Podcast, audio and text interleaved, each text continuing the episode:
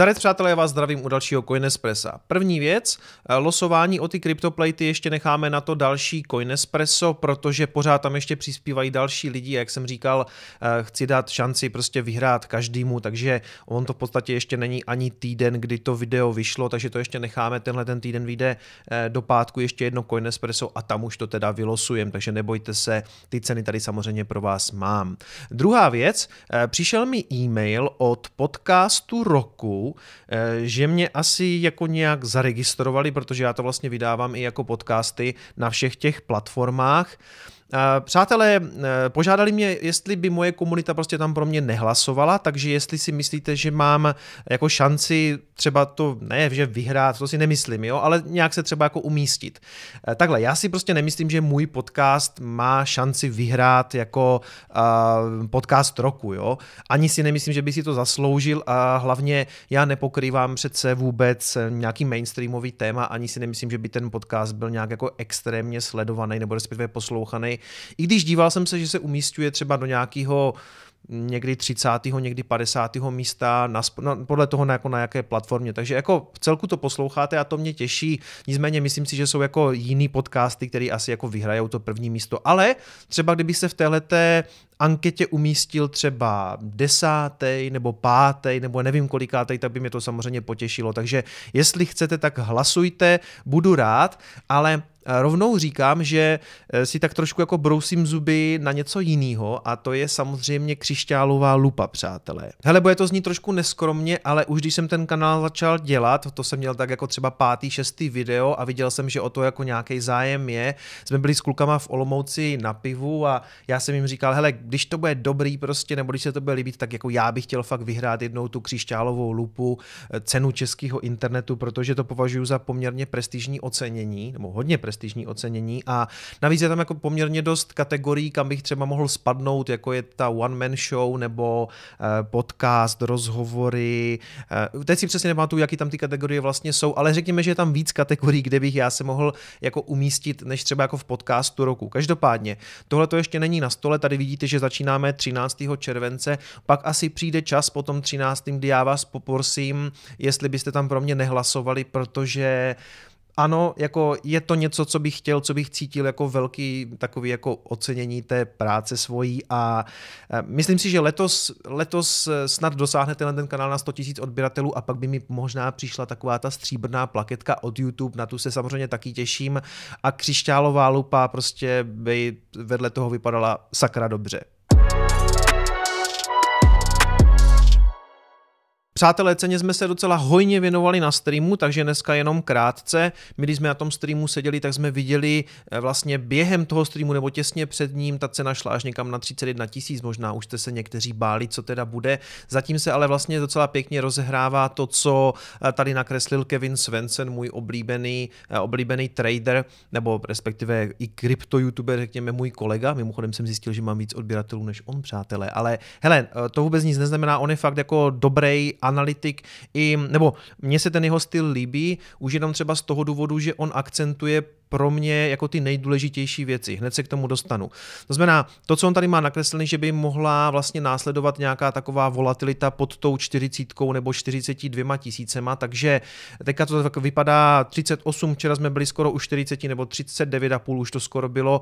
E, můžeme se teda bavit, jestli jsme z lesa venku, zatím ne, zatím bych vám to jako nepotvrdil. Pořád prostě je tam ta šance, že pod těch 30 spadneme, ale jako pořád si myslím, že tam bude něco, co tam nakreslil právě ten Svensson, nějaká prostě takováhle jako zvýšená volatilita pod těma 40, 42 a pak snad třeba ten návrat do toho trouhelníku. Takže zatím vlastně jako dobrý jedeme podle plánu, ale rovnou říkám ne, nejsme ještě z lesa venku, chtěl bych to vidět prostě buď se vrátit, nebo minimálně teda jako nepadat pod těch 30. Samozřejmě ideální by bylo, kdyby se tady tvořily ty, eh, řekněme, vyšší lows, a takhle by to vlastně konsolidovalo v rámci toho trouhelníku, až by to nakonec prorazilo eh, zpátky do toho trouhelníku. Každopádně, eh, chtěl jsem říct jednu věc. Ono, pokud máte skutečně strach z nějakého nastupujícího bear marketu, že to ten graf jako teďka nevydrží a paráskne to a dolů, tak teď má smysl jako vystupovat, jo. Mně přijde, že fakt jako amatéři potom, kdy, hele, kdyby tady byl prostě nějaký trader, který tomu fakt rozumí, tak oni, pokud mají pocit, že to vstupuje do bear marketu, tak oni to neprodají tady na 30. Oni totiž ví, a tak to často bývá, že tam přijde takzvaná relief rally. Jo? To znamená, odrazí se to od toho a ještě to jde nějakou chvilku nahoru. A teď by mělo smysl teda jako prodat a jít z toho trhu ven. Jo? Takže jestli se toho obáváte, tak možná teď je často prodat. Jo? To nechci nikomu radit, aby je to prodával. Já to prostě jenom držím a, a jako hodluju to zkrátka a, a jako strach o to nemám. Jenom říkám, že často ty emoce vás to donutí vlastně prodat v tom nejhorším možném bodě. Jo?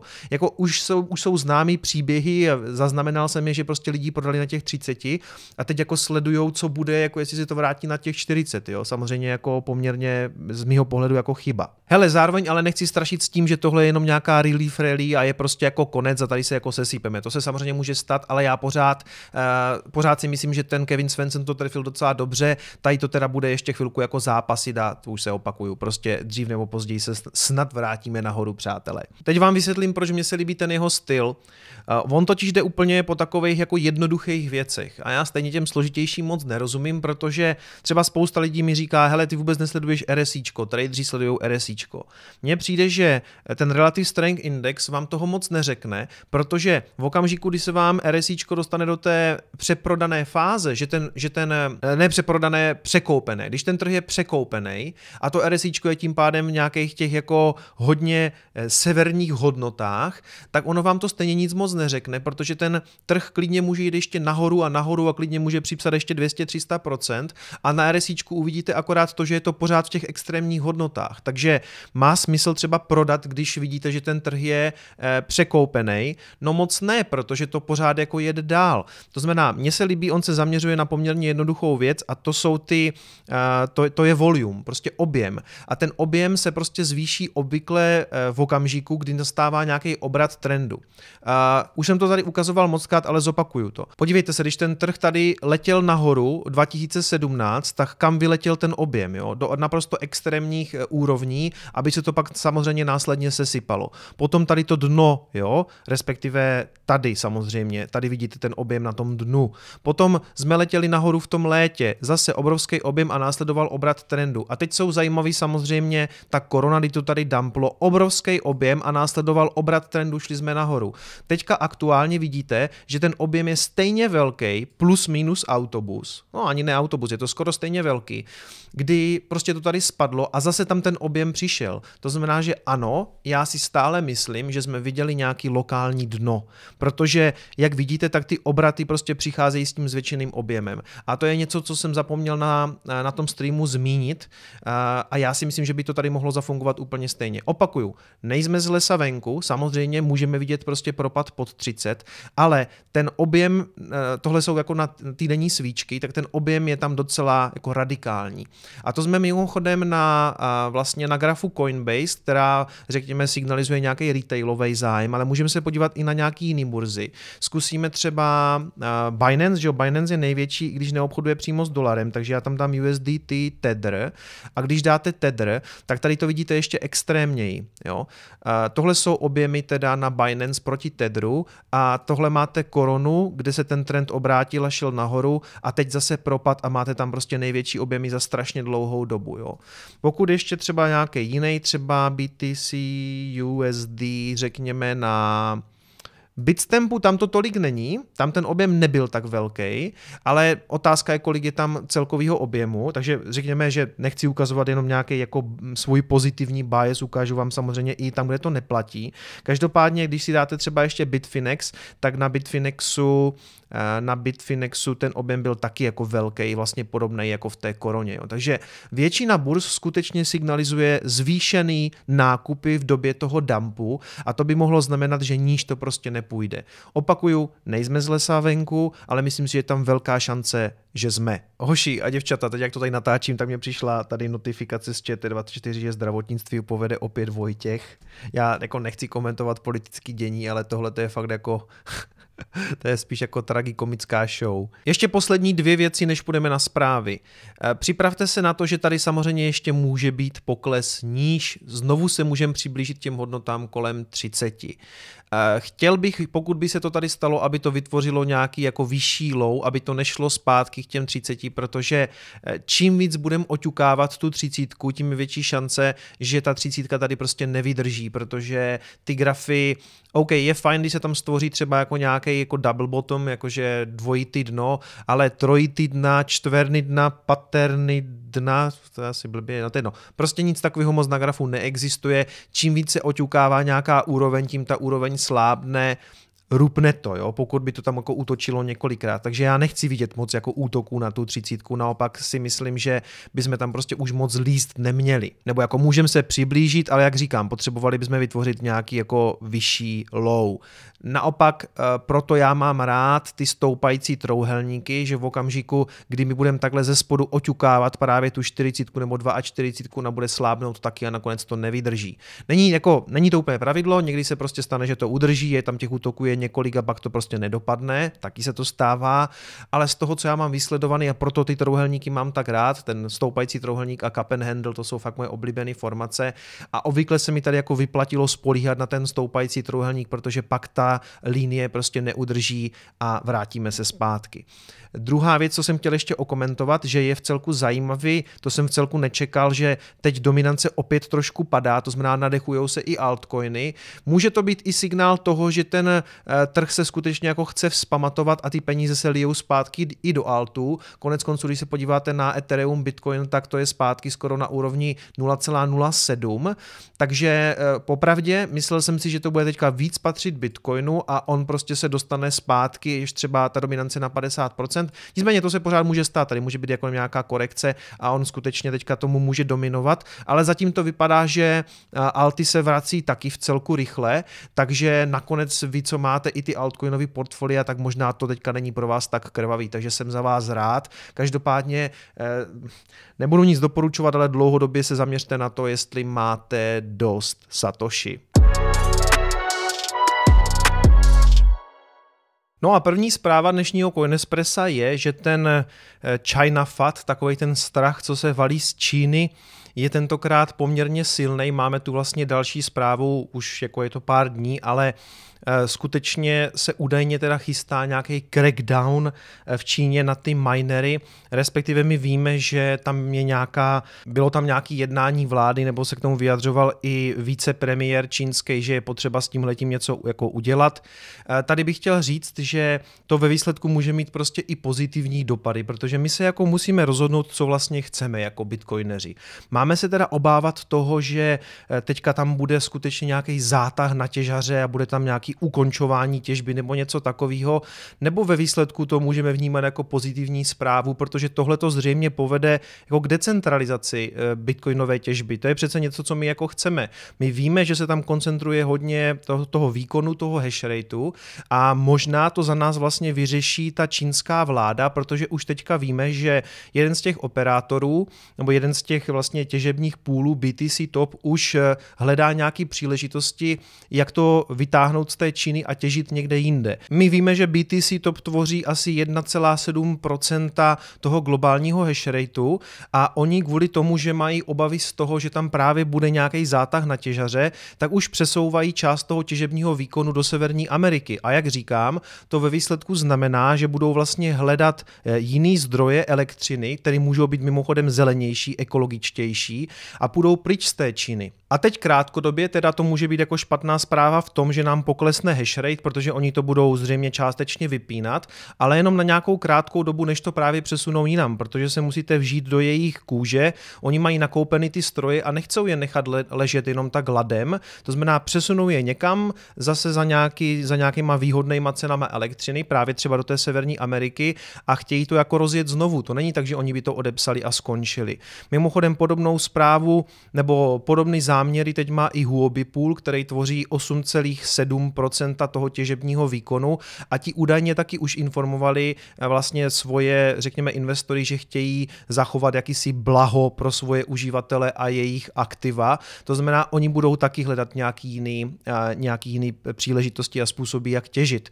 Konec konců, jak jsem říkal na streamu, tohle to říkal i Honza Čapek, který je s něma nějak v kontaktu, nebo respektive oni samozřejmě mluví s těma těžařema a oni mu taky potvrdili, ano, máme strach z toho, máme tady poměrně nejistou půdu, co se týče právě jako té, toho čínského governmentu a hledáme příležitosti jinde. Takže nemusí to být tak, že by prostě vzali všechny stroje a začali těžit jinde, ale minimálně udělají takový jako bezpečnostní hedge, že prostě část těch strojů odvezou někam jinam. Do Severní Ameriky, do Jižní Ameriky, na Island, prostě někam za nějakou levnou elektřinou. Jo.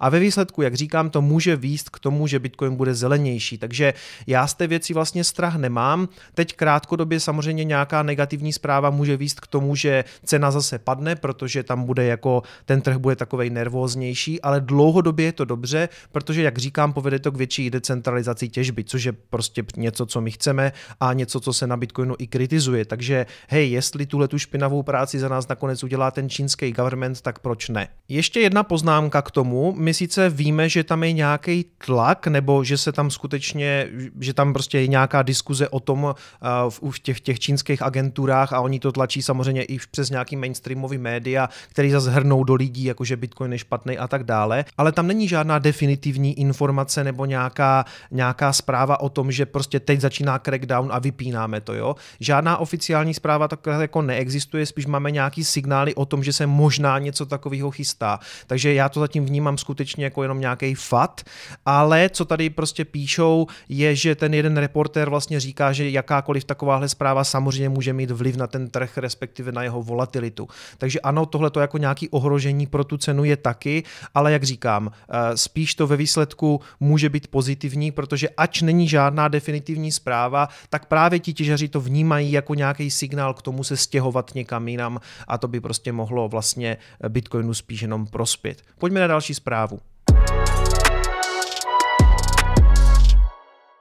Další zpráva se opět týká Ilona Maska, který mně přijde, že se tak nějak nemůže rozhodnout, na které je teda vlastně straně. Údajně teďka jednal s americkýma těžařema o tom, eh, jestli ta těžba může být udržitelnější. Tady k tomu i tweetnul, že se s něma nějak jako potkal a eh, že teď vidí, že oni plánují taky obnovitelné zdroje a že to vypadá v celku slibně. Jo, takže eh, neustává ta jeho, řekněme, aktivita na Twitteru, co se týče Bitcoinu. Je to teďka takový, jedno je ta zpráva pozitivní, jednou je negativní. My víme, že Michael Saylor eh, vlastně připravil takový jednání nebo uskutečnil jakýsi takový kulatý stůl, kdy vlastně spojil několik těch amerických těžařů a právě Ilona Maska, aby, to, aby o tom nějakým způsobem debatovali, jako co s tou udržitelností a tak dále. Na základě toho se potom objevily takové zprávy, že vzniká nějaký nový OPEC těžařský, eh, jako takový jako uskupení těžařů, eh, kteří teďka budou jako té těžbě nějakým způsobem vládnout dohodnout nebo se budou prostě teďka potkávat a budou vytvářet jakýsi takový těžařský koncilium, který teda bude vládnout té bitcoinové síti. Eh, nemyslím si to tady, jeden z těch eh, lidí, kteří se toho účastnili, říkali, že oni rozhodně nemají žádnou touhu měnit ten kód nebo do toho nějak zasahovat, zvětšovat bloky, nic takového. Spíš to bylo o tom, že eh, se chtěli potkat na nějaké úrovni a pobavit se o té, o té těžbě, o, respektive o té její ekologičnosti a nemá to být žádný systém, který má do budoucna jako diskriminovat ty bitcoiny a dělit je na nějaký jako zelený nebo nezelený nebo dobrý nebo špatný. Prostě se vlastně eh, chtěli potkat a víceméně si odsouhlasili, že pro ně je důležitý, že ten bitcoin je skutečně decentralizovaný a bez povolení. Takže já skutečně tady z toho setkání nemám žádný strach. Jak jsem říkal na Twitteru, prostě pár takových zpráv o tom, že je to vlastně jako negativní, že tu zase máme nějaký uskupení, který tomu chce jako nějakým způsobem vládnout nebo určovat, co se bude dít.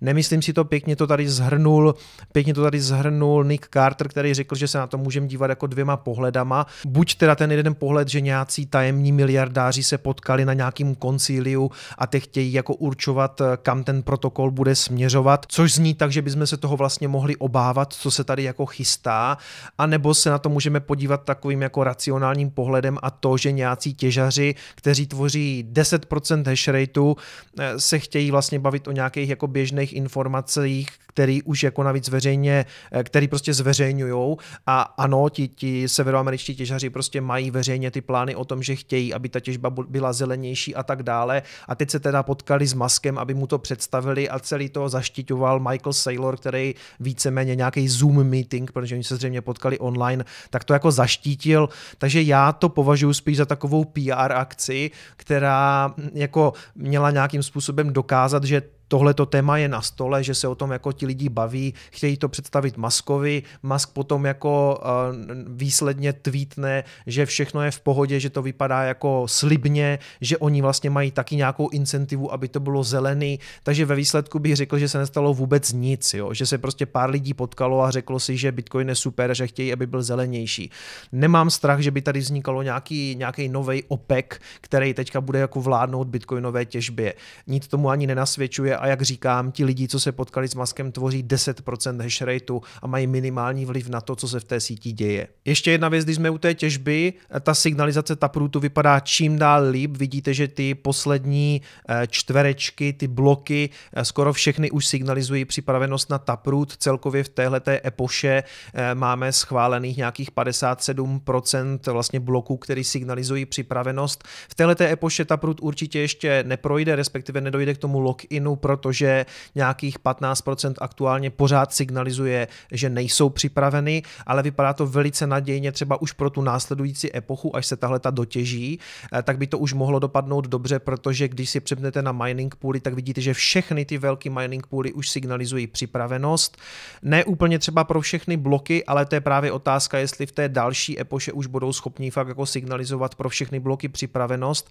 Aktuální vlastně procento hash rateu, který signalizuje připravenost připravenost je 96%.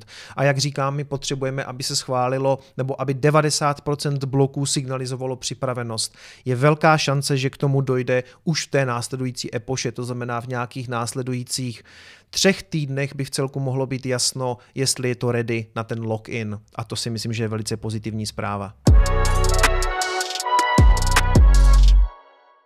Poslední zpráva dnešního Coinespressa a opět celku pozitivní. Ray Dalio teďka na konsensu řekl, že má nějaký Bitcoin, takže on kolem tady toho tématu tak vždycky jako přešlapoval, nebylo úplně jasný, jestli něco vlastní, on upozorňoval na nějaký rizika, k tomu se ještě dostanu, ale teď tady v tom rozhovoru na konsensu přiznal, že má nějaký Bitcoin. Ten konsensus je poměrně velká uh, akce, nebo jedna z největších konferencí. Letos, pokud to chápu správně, tak eh, probíhá online, to znamená, je to série různých rozhovorů se zajímavými lidma a Dálio právě tady v tom rozhovoru řekl mimo jiné i to, že eh, Bitcoin vlastně může být zajímavý pro, to inflační, eh, pro ten inflační scénář, který zřejmě přichází a že by radši měl Bitcoin než, než bondy, než, eh, než vlastně státní dluhopisy. A pak z něho nakonec i vypadlo, že má nějaký Bitcoin. My nevíme, jak ta pozice je velká, ale víceméně následuje svoje kolegy miliardáře, třeba Stanleyho Druckenmillera, který taky řekl, že, nebo upozorňuje na ten celkový nebo svůj pohled pesimistický na dolar s tím, že má nějakou pozici v Bitcoinu. Teď teda víme, že pozici v Bitcoinu má i Dalio, nevíme ale jak velkou. Jinak teda řekl, že největším riskem pro Bitcoin je, je jeho úspěch. Naráží tady na to, že nakonec se může stát to, že to ty vlády zakážou právě proto, že to bude tak úspěšný a ty státy a vlády by to teda mohly vnímat jako nějaký riziko pro svoje fungování a pak by mohl přijít prostě Eh, nějaká zvýšená regulace nebo daně. To je sice možný, já si pořád myslím, že eh, tohle je vlastně otázka stará jako Bitcoin sám, jestli to jako někdo zakáže.